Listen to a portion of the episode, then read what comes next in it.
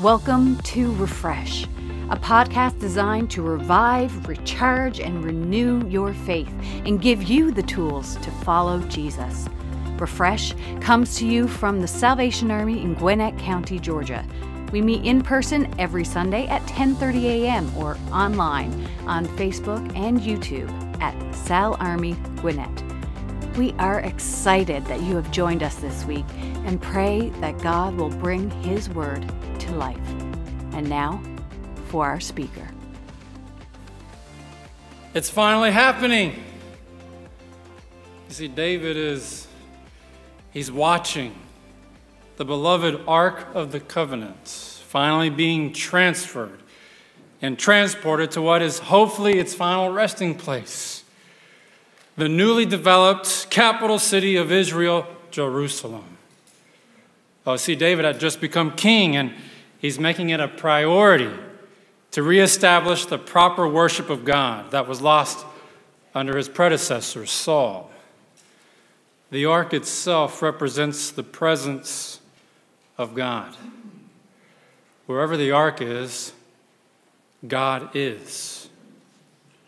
Saul had become so separated from God under his leadership that when the ark was returned by the Philistines after they captured it, after they didn't want it anymore because it brought disease and famine to their people, Saul didn't even attempt to bring it back to the people of God.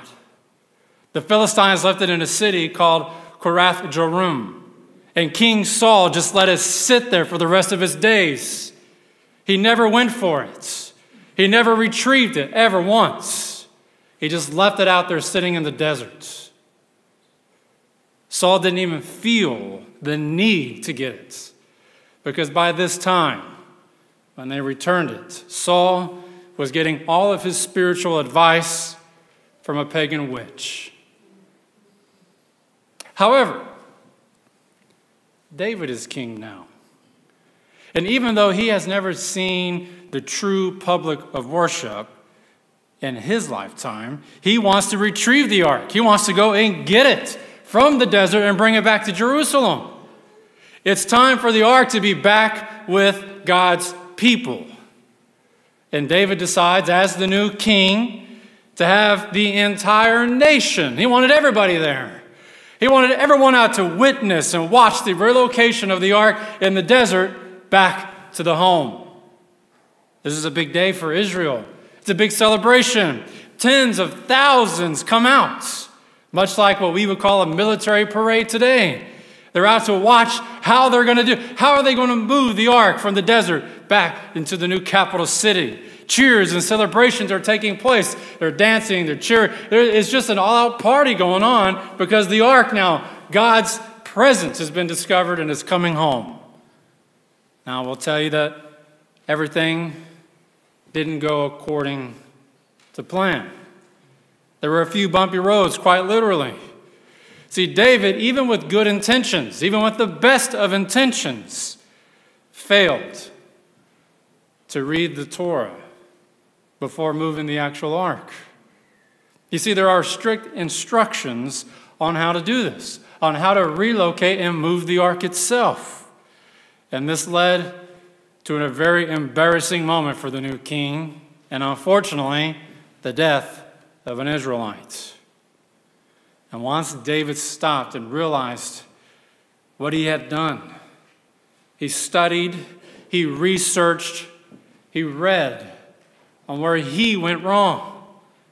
He realized that even with the best intentions, with good intentions, he had broken God's commands.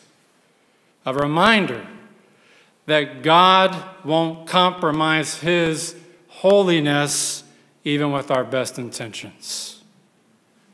So this time, instead of placing the ark on a wagon pulled by some oxen, David went and found members from the tribe of Levi to move the ark in accordance with the Torah.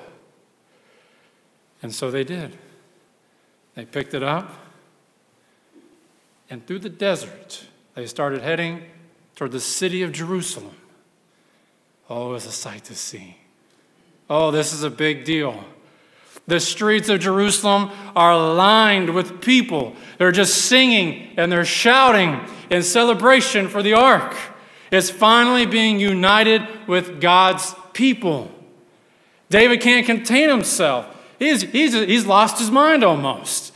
He's leading the parade himself for the triumphal entry of the ark. And David gets so filled with joy that he just lets it all go. He makes a fool out of himself.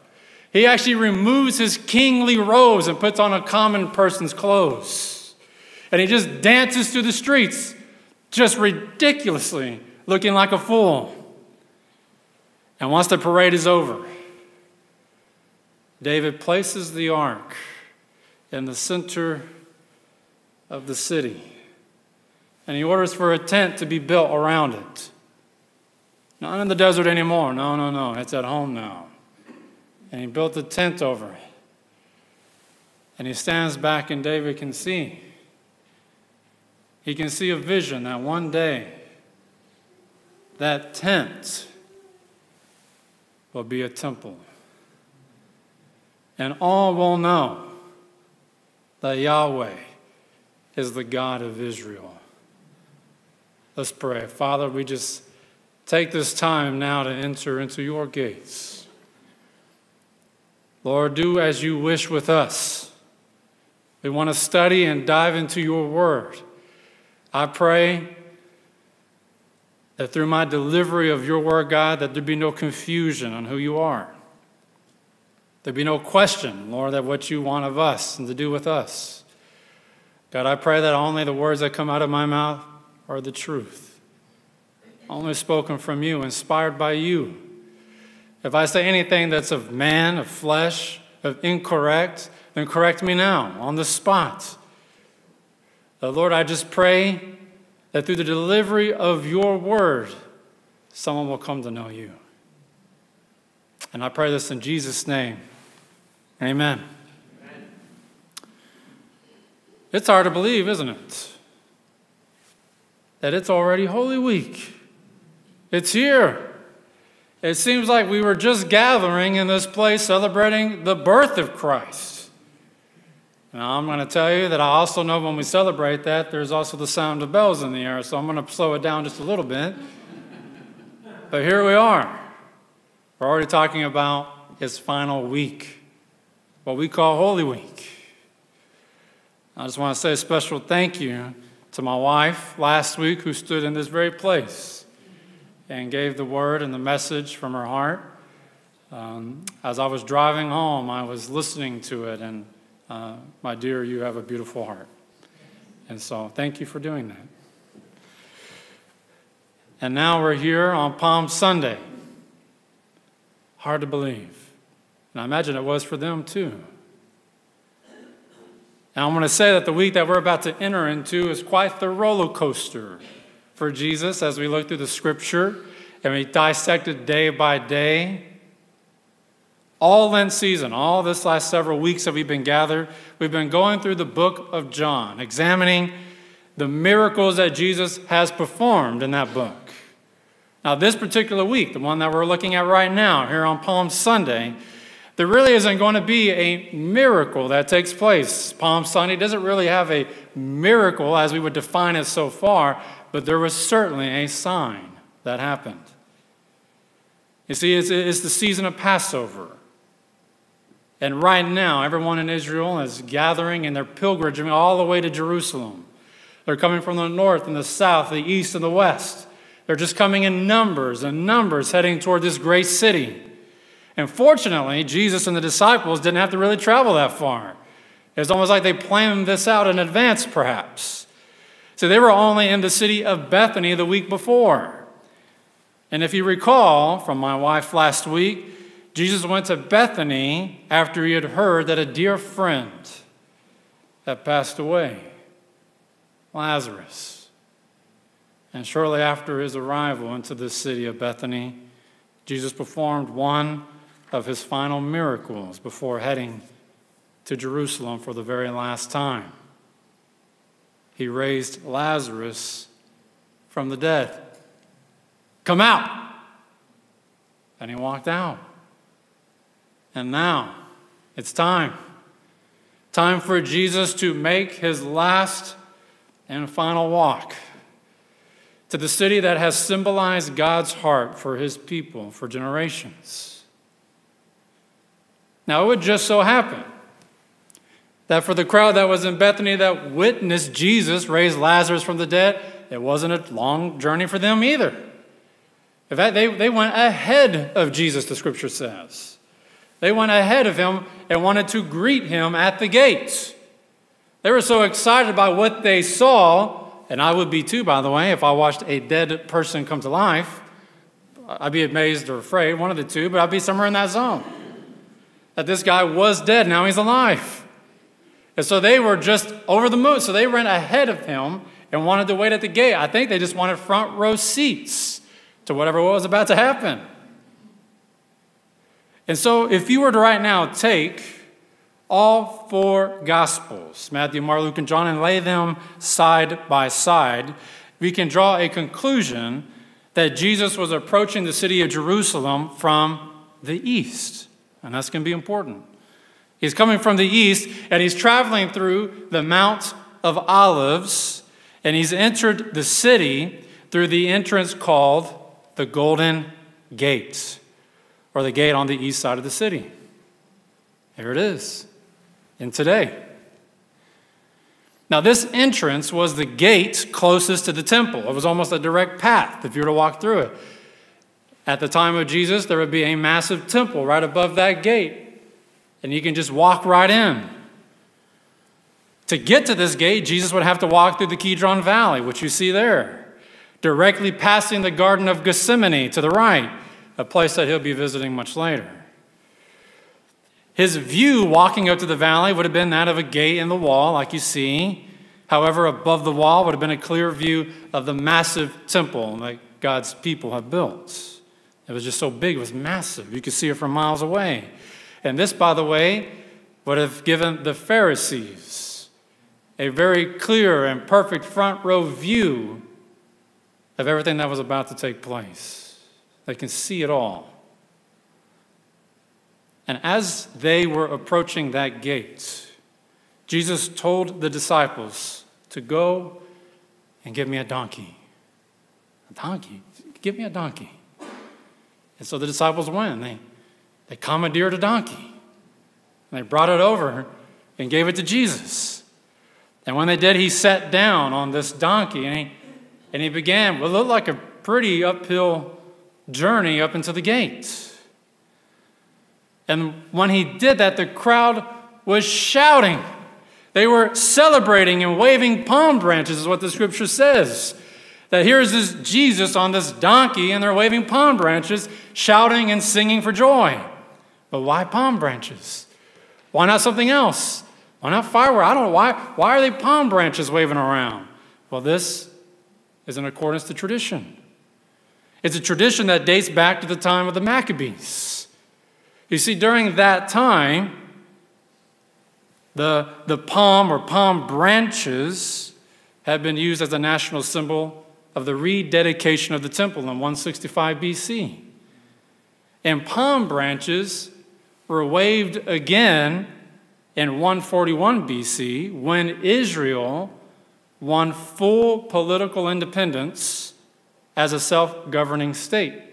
So they wove palm branches. It's a sign of victory and freedom.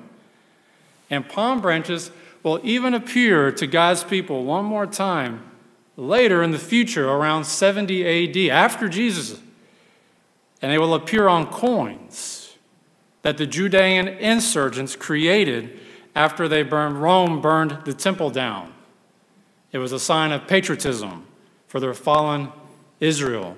So they made the coins and passed them around as currency among those scattered among the lands. And then now, on this day, we see the people of God waving palm branches as Jesus enters the city. It was meant to be a gesture of honor, of victory, that they've overcome. They finally have gotten to the place they have been waiting for. They were recognizing Jesus at this very moment as the king. But Jesus, even himself, knew on the back of that donkey. And as he was approaching the gate, and even though they're shouting, shouting and cheering his name, he knew that their eyes were still blind to the truth on who he really was, on why he was really here. It would seem that everyone that was waving the palm branches were being blinded by their own nationalism. They were giving their king a patriotic parade, one well deserving, of course. They, they only could see him, this Jesus on the donkey, the one who raised Lazarus from the dead just moments ago. They can only see this person as a political and national savior like the kings of the past of Israel, a person who will overtake Rome and give Israel their promised land back.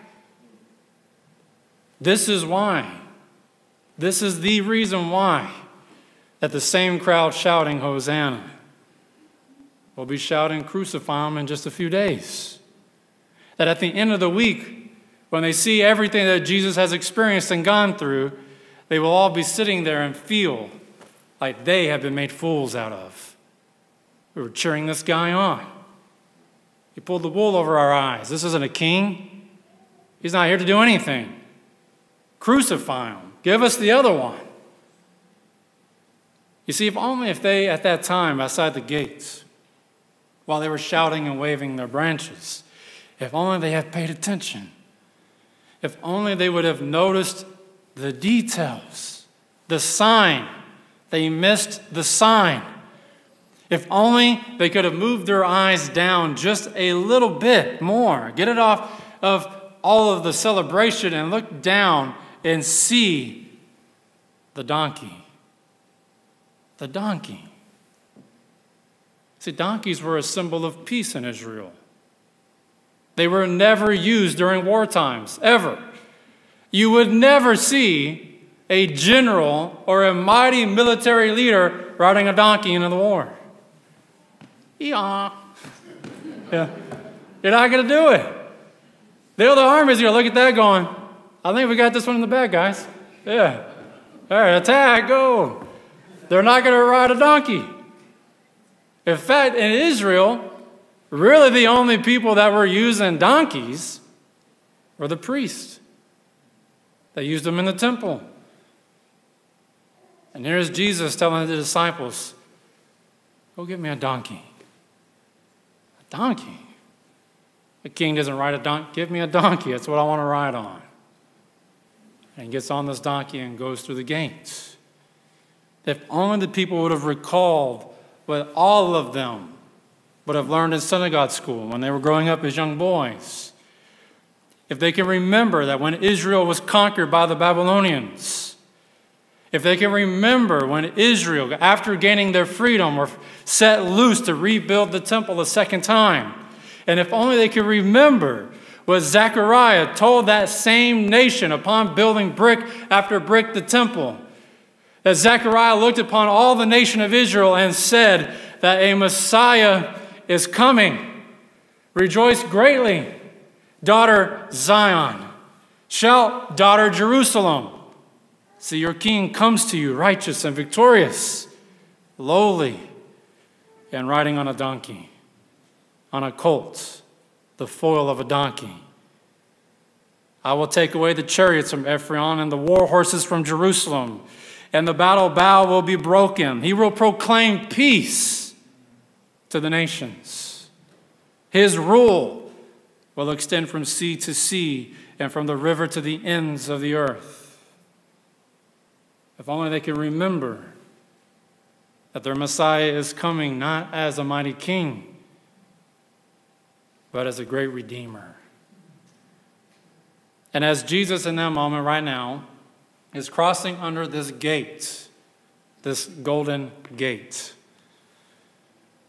the people there that were witnessing this, without even realizing it, they couldn't make the connection just yet, I don't think anyway, but they were witnesses to history.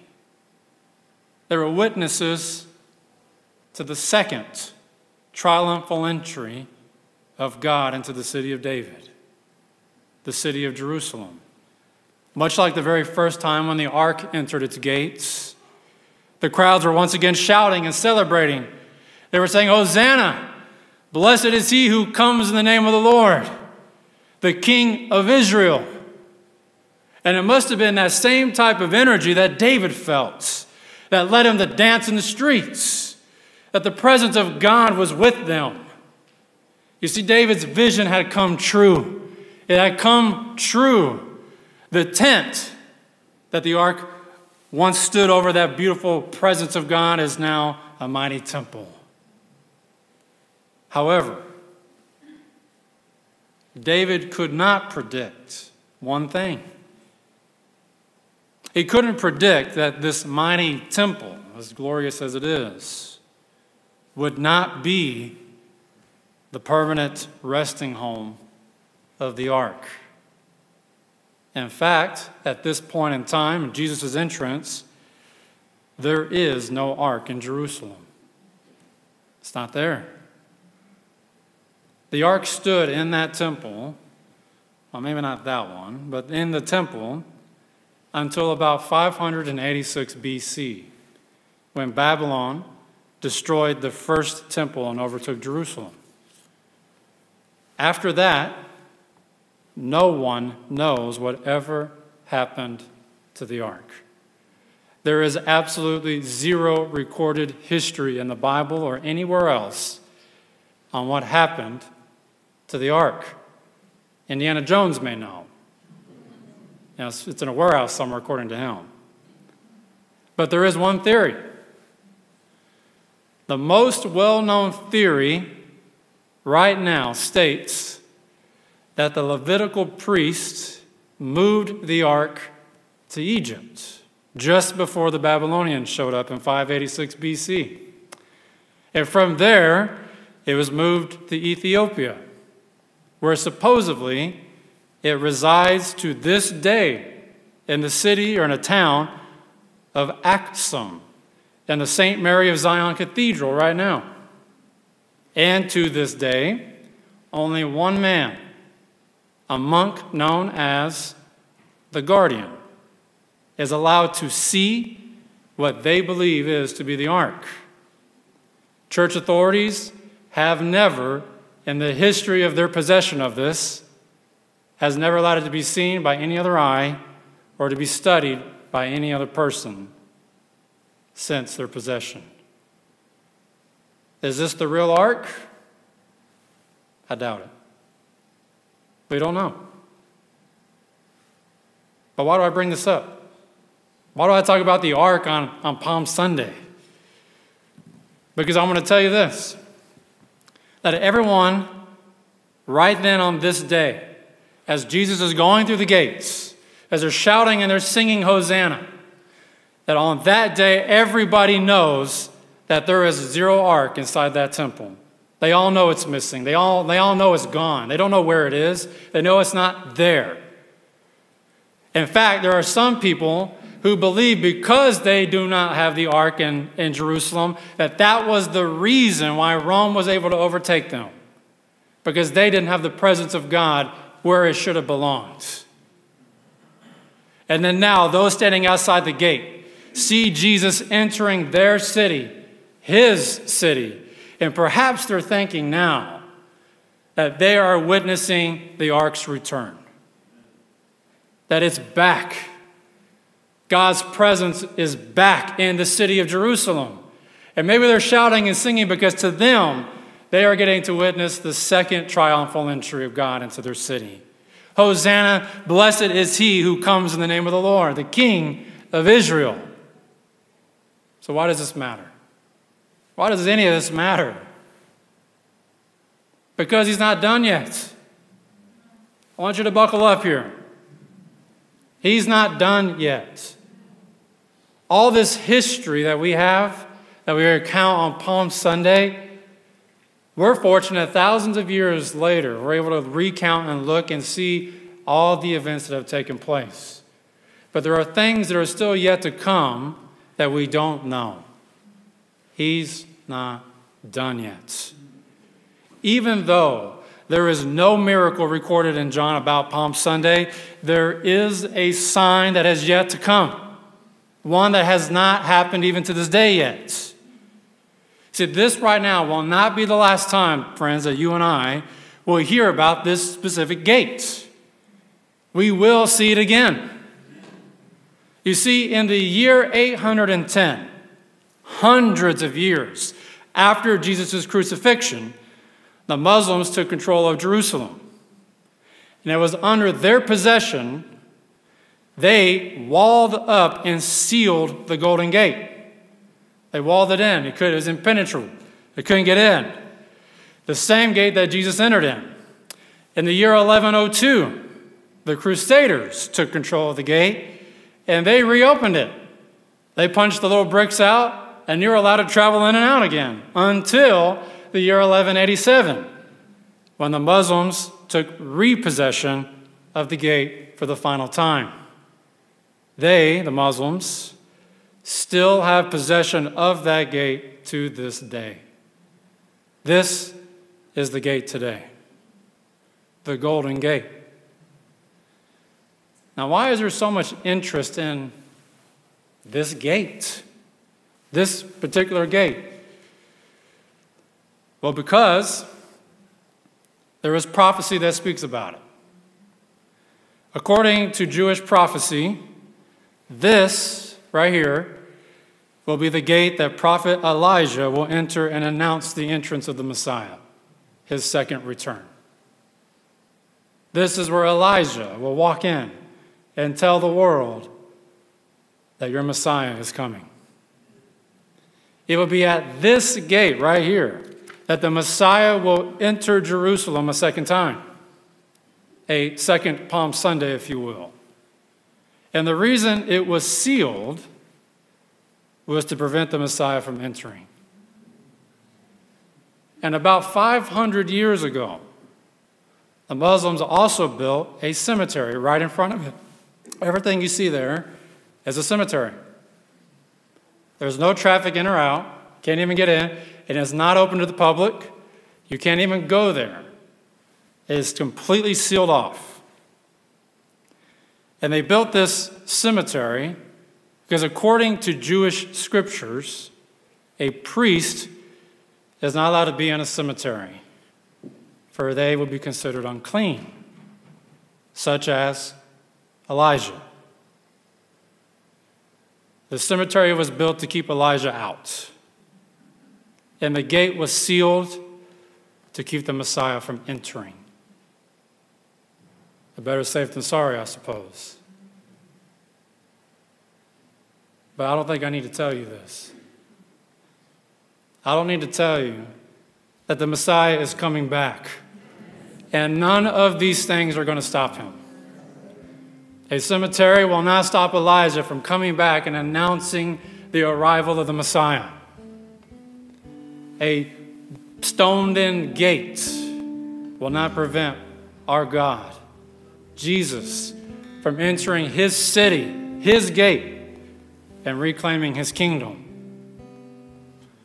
Just like he did on Palm Sunday, he will once again enter those gates. He will reclaim what is his.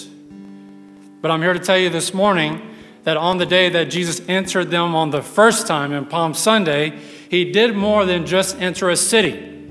He wasn't just interested in the bricks and mortar of what made Jerusalem mighty. He was there for the temple. No, no, no, no, not the temple that was built by man's hands, the mighty temple as it was. No, no, he was there for the temple that his father built. You. You are it. I'm it. He didn't come to defeat earthly kings. He came to defeat the one thing that no other king has been able to do death. He took on sin, he took on evil, he took on darkness, and he came out as the victor. He came out on top. You are the reason why he entered the gate that day. You are the reason why the next week has to take place.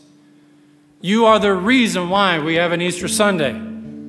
The thought of you is why Jesus left the Garden of Gethsemane and said, Not my will, but yours be done. It was always for you. We enter his gates with thanksgiving in our heart. He entered those gates with you on his heart.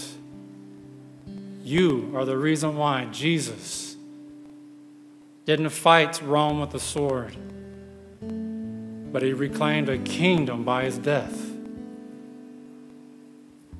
The question is this What are you going to be shouting when he comes back and enters his gates again? Hosanna or crucify him? Are we going to be ready? On this Palm Sunday, we're going to prepare our heart and our mind for the week that's coming ahead. We're entering into Holy Week. This is the week or if you've been a believer since you were a little kid, you know the story well. You know the events that take place. You know what, what happens next, and then this thing happens next, and then that happens next. But this week is celebrated in the church for a reason. Without this week, there is no church. There is no gathering.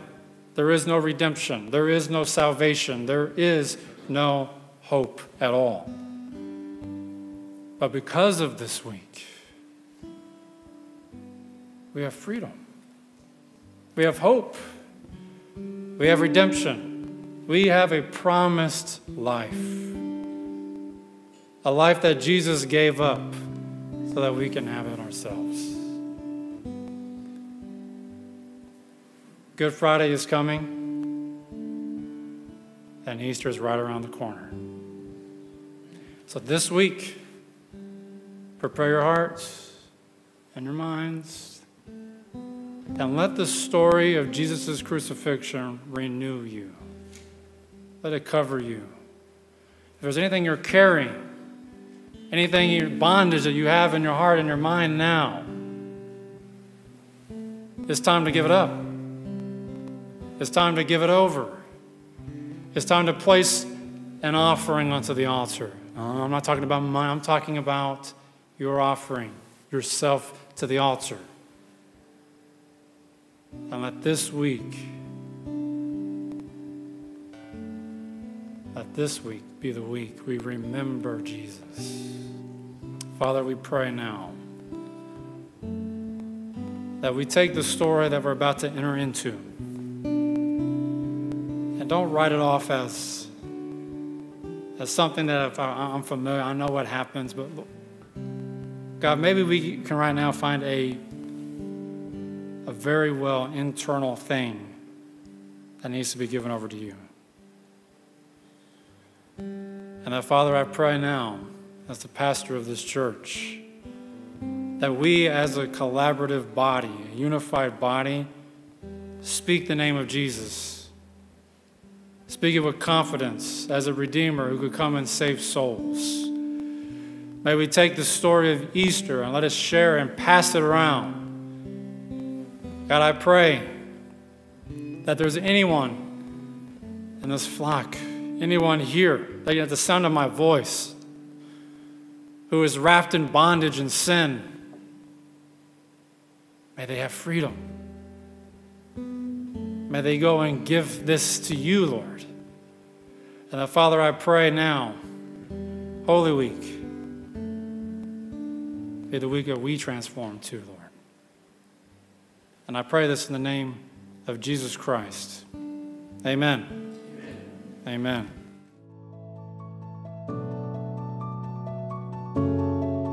Thank you for listening to Refresh. Be sure to hit subscribe and like us on Facebook and YouTube to never miss an episode. If you liked what you heard, be sure to share it with your friends and family. We pray that you will be refreshed and ready to take on your week. See you next time. God bless.